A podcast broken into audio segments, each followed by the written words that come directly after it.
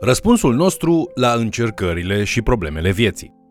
Bine ați venit la studiul nostru al celei mai importante cărți din lume, Cuvântul lui Dumnezeu, adică Biblia. Te confrunți cu greutăți, dificultăți, încercări și probleme în viața ta?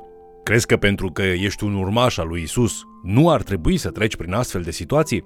Ei bine, cuvântul lui Dumnezeu este clar. În viață vom suferi dificultăți, greutăți și chiar persecuții. Dar Domnul ne-a promis că El va fi mereu cu noi. Vă invit să urmărim împreună acest mesaj intitulat Răspunsul nostru la încercările și problemele vieții. În lecția de astăzi dorim să discutăm câteva dintre multele motive pentru care Scriptura ne spune că Dumnezeu permite ca cei neprihăniți să sufere. Primul nostru exemplu îl găsim în 2 Corinteni, capitolul 6, când Apostolul Pavel vorbește despre modul în care Dumnezeu se folosește de suferință pentru a-i pregăti pe slujitori pentru misiunea sa mondială. Aici Pavel folosește cuvântul slujitor pentru a se referi la fiecare credincios în parte, nu doar la păstori. În versetele 3 la 10, Pavel scrie o listă destul de lungă de încercări pe care le-a suferit pentru Isus, spunând, ci în toate privințele arătăm că suntem niște vrednici slujitori ai lui Dumnezeu, prin multă răbdare, în necazuri, în nevoi, în strâmtorări, în bătăi, în temnițe, în răscoale și în osteneli, în vegheri, în posturi, prin curăție, prin înțelepciune, prin îndelungă răbdare, prin bunătate, prin Duhul Sfânt, printr-o dragoste neprefăcută, prin cuvântul adevărului, prin puterea lui Dumnezeu, prin armele de lovire și de apărare pe care le dă neprihănirea, în slavă și în ocară, în vorbire de rău și în vorbire de bine.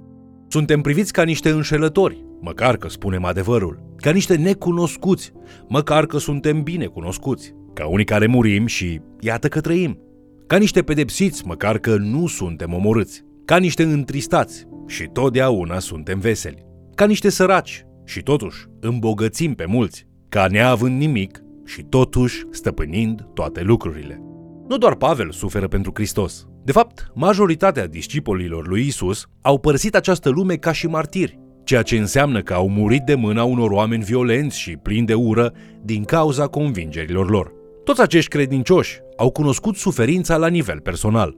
Dumnezeu vrea să facă slujitori, atât din mine, cât și din tine.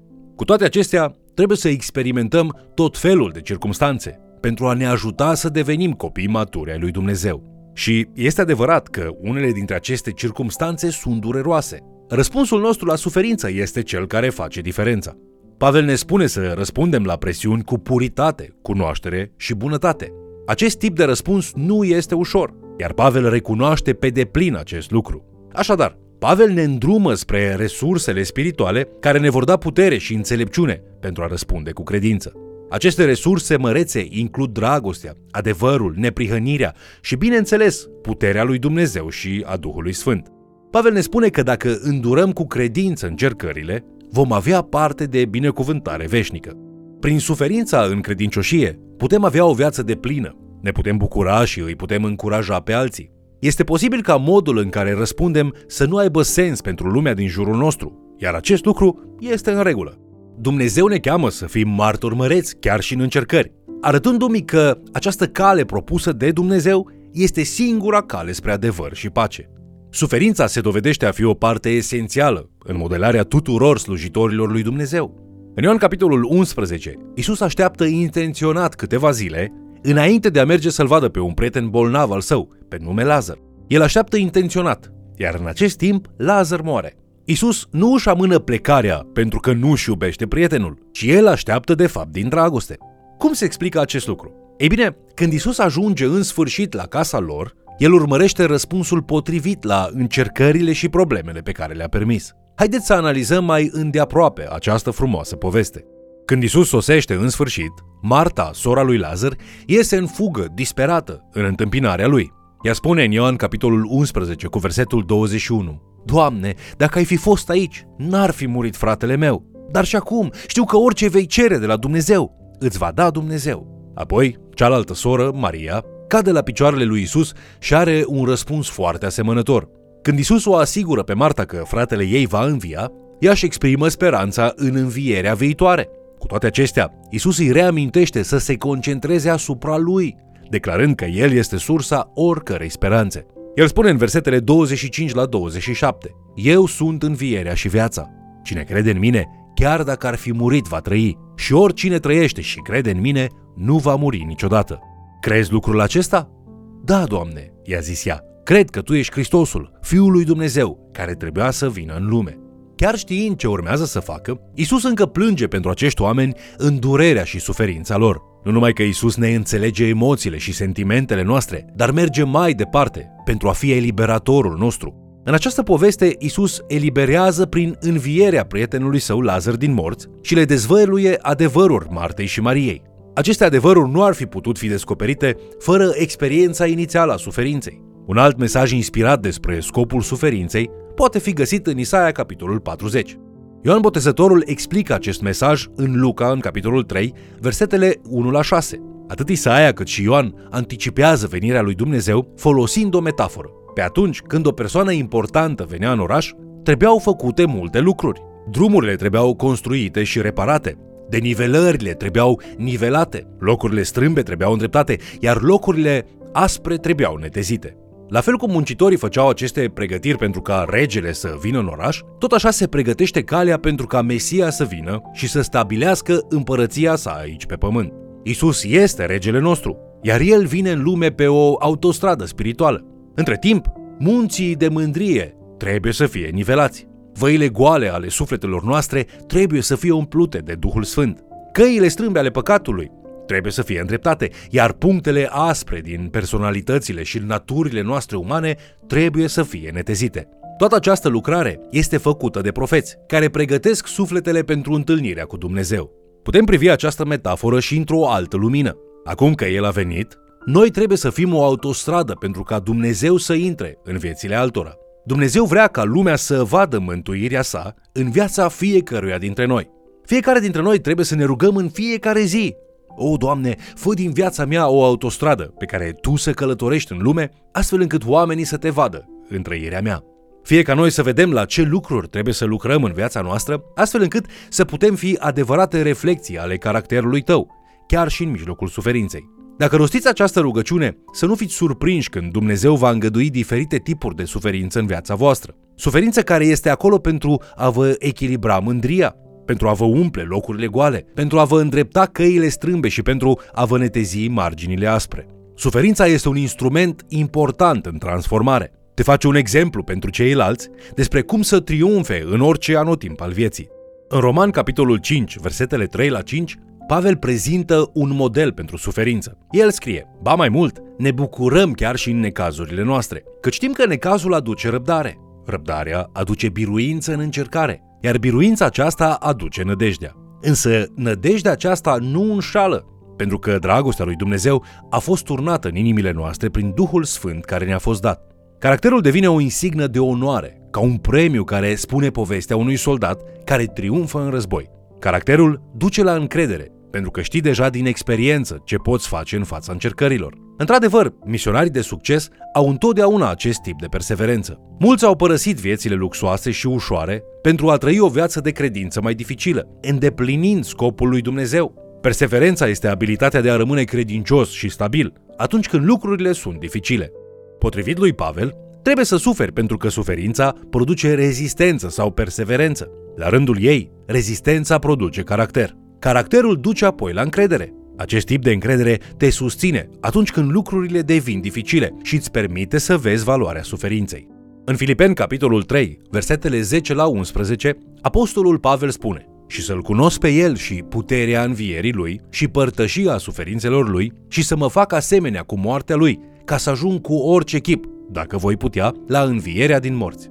Pavel ne povestește despre puterea de înviere a lui Isus Hristos. Este posibil ca tu și cu mine să cunoaștem acest tip de putere de înviere acum și să o experimentăm când vom muri. Suferința pentru Hristos este o condiție prealabilă pentru a experimenta învierea cu Hristos. De asemenea, Pavel scrie în 2 Corinteni, capitolul 4, versetele 7 la 10. Comoara aceasta o purtăm în niște vase de lut, pentru că această putere nemaipomenită să fie de la Dumnezeu și nu de la noi. Suntem încolțiți în toate chipurile, dar nu la strâmtorare, în grea cumpănă, dar nu deznădăjduiți, prigoniți, dar nu părăsiți, trântiți jos, dar nu omorâți. Purtăm întotdeauna cu noi, în trupul nostru, omorârea Domnului Isus, pentru ca și viața lui Isus să se arate în trupul nostru. Pavel folosește aici o metaforă despre vase ieftine și comori neprețuite. Noi, biserica, suntem vasele și ținem în noi ceva atât de frumos și divin. Dacă această comoară este ascunsă în aceste mici vase de lut, cum o arată Dumnezeu lumii? Pavel răspunde la această întrebare spunând în esență, suntem doborâți, dar niciodată nu suntem doborâți de tot. Suferim mereu, dar nu cedăm niciodată. Ne luptăm și învingem. Suntem doborâți, dar prosperăm în spiritul nostru. Prin suferința noastră putem fi martori excepționali. Suferința ne pregătește de asemenea pentru veșnicie, prin ruperea speranței și a dependenței noastre de lucrurile temporare sau lumești. În viitor, cuvântul Domnului ne spune în Evrei, capitolul 12, versetele 26 la 29, Dumnezeu va zgudui pământul. Când va termina de făcut acest lucru, singurele lucruri care vor rămâne pe acest pământ vor fi lucrurile credincioase de neclintit. Autorul scrie, al cărui glas a clătinat atunci pământul și care acum a făcut făgăduința aceasta. Voi mai clătina încă o dată, nu numai pământul, ci și cerul.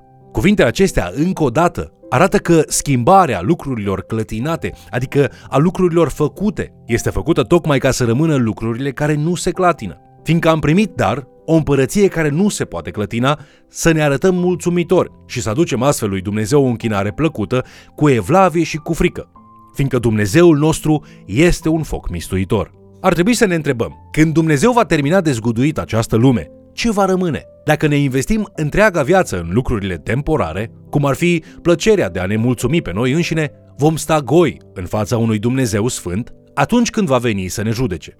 Isus însuși dă un alt motiv pentru suferință. Lumea este ostilă față de Dumnezeu și față de Fiul Său. De aceea Apostolul Pavel spune în 2 Timotei, capitolul 3, cu versetul 12, De altfel, toți cei ce voiesc să trăiască cu evlavie în Hristos Isus vor fi prigoniți. Pavel le spune credincioșilor din Filipi că suferința este un dar. Ce mentalitate interesantă! Este un dar pe care puțini îl doresc, dar de care cei mai mulți au nevoie. În Filipeni, capitolul 1, cu versetul 29, el spune, Căci, cu privire la Hristos, vouă vi s-a dat harul nu numai să credeți în El, ci și să pătimiți pentru El.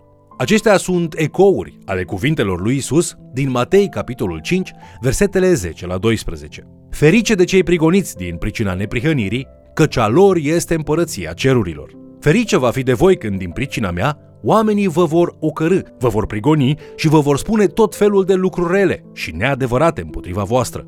Bucurați-vă și înveseliți-vă pentru că răsplata voastră este mare în ceruri. Căci tot așa au prigonit pe prorocii care au fost înainte de voi. În Galateni, capitolul 6, versetele 7 la 8, Pavel vorbește despre un mod special de suferință, despre care, de obicei, nu ne place să auzim. El ne spune că unele suferințe sunt suferințe fără rost. Suferim din cauza propriei noastre nebunii. Noi înșine ne provocăm acest tip de suferință atunci când acționăm în mod nechipzuit. Pavel le scrie credincioșilor din Galatia, nu vă înșelați, Dumnezeu nu se lasă să fie batjocorit. Ce seamănă omul, aceea va și secera. Cine seamănă în firea lui pământească, va secera din firea pământească putrezirea, dar cine seamănă în Duhul, va secera din Duhul viața veșnică. În cele din urmă, în calitate de credincioși, putem semăna lucruri bune și rele în grădina vieții noastre. În orice caz, vom culege numai ceea ce am semănat. Este adevărat că o parte din suferința din această lume este cauzată de propriile noastre greșeli și rebeliuni umane. Adesea oamenii strigă către Dumnezeu pentru a fi izbăviți de suferința pe care și-au provocat-o singuri.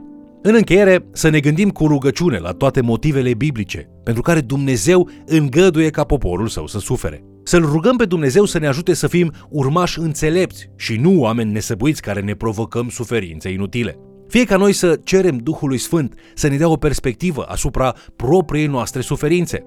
Fie ca noi să recunoaștem că suferința are o valoare și că dacă răspundem cu credință, Dumnezeu va fi glorificat. Fie ca noi să știm că, prin suferință, avem ocazia de a fi transformați în persoana pe care Dumnezeu o vrea de la noi. Dumnezeu are într-adevăr planuri bune pentru noi. Fie ca noi să îndurăm toate încercările cu credință și să fim oameni care să întindem mâna cu înțelepciune și compasiune către cei care suferă în această lume. Și acesta va fi un răspuns corect la încercările și problemele vieții. Vă mulțumesc pentru că ați fost alături de noi studiind Cuvântul lui Dumnezeu. Amintiți-vă că Domnul vă cunoaște situația și lui îi pasă de fiecare dintre voi. El are un scop și, de multe ori când suferim, pot exista mai multe motive pentru care Domnul nostru permite să trecem prin greutăți. Rugăciunea mea este ca data viitoare, când întâmpinați suferința, să vă amintiți ceea ce am studiat și să cereți Domnului în rugăciune personală, să vă arate și să vă învețe ceea ce El vrea să învățați în situația în care veți fi. Vă invit să ne urmăriți în continuare și, de ce nu, să mai chemați cel puțin o persoană să ni se alăture.